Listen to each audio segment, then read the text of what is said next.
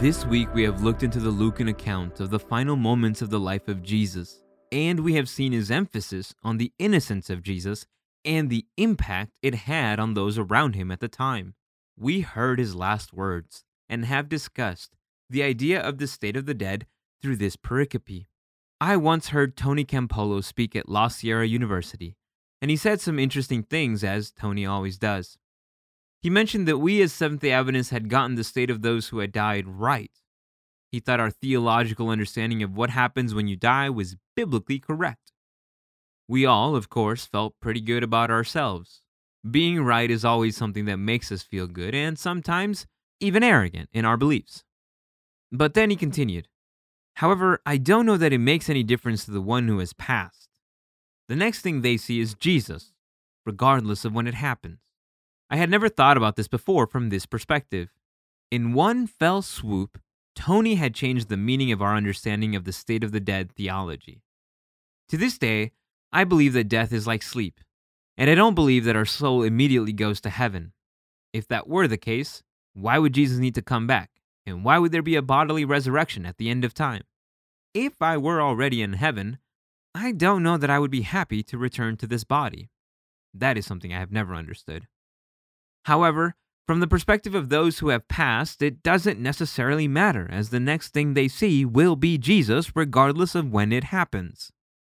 What Tony did, correctly, is to remind us that the focus and purpose of any theology is to get closer to Jesus and to think about it in the context of our relationship with Jesus.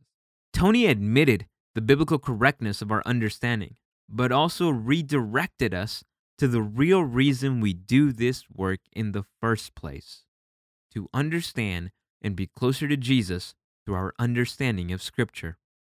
I want you to prepare for the sermon this week by rereading Luke chapter 23, verses 44 through 49, as well as John chapter 19, verses 28 through 30.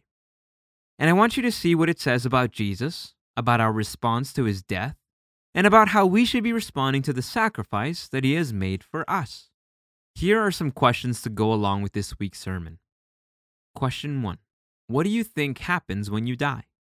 Question 2 How can we relay the powerful sacrifice and claim the innocence of Jesus to those who will listen? Question 3 What is your story with the death of Jesus? How have you reacted over the years to this part of the gospel story? Question four What can you do to prepare others not to miss the boat?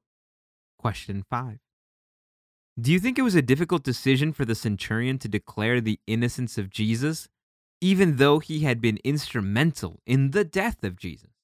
Question six Would you have been one who stood in the distance watching this happen to Jesus? What does it mean to stand in the distance today? Question 7 Is there comfort in knowing that Jesus gave up his spirit rather than was killed? Does that modicum of control give you a different sense of the sacrifice of Jesus?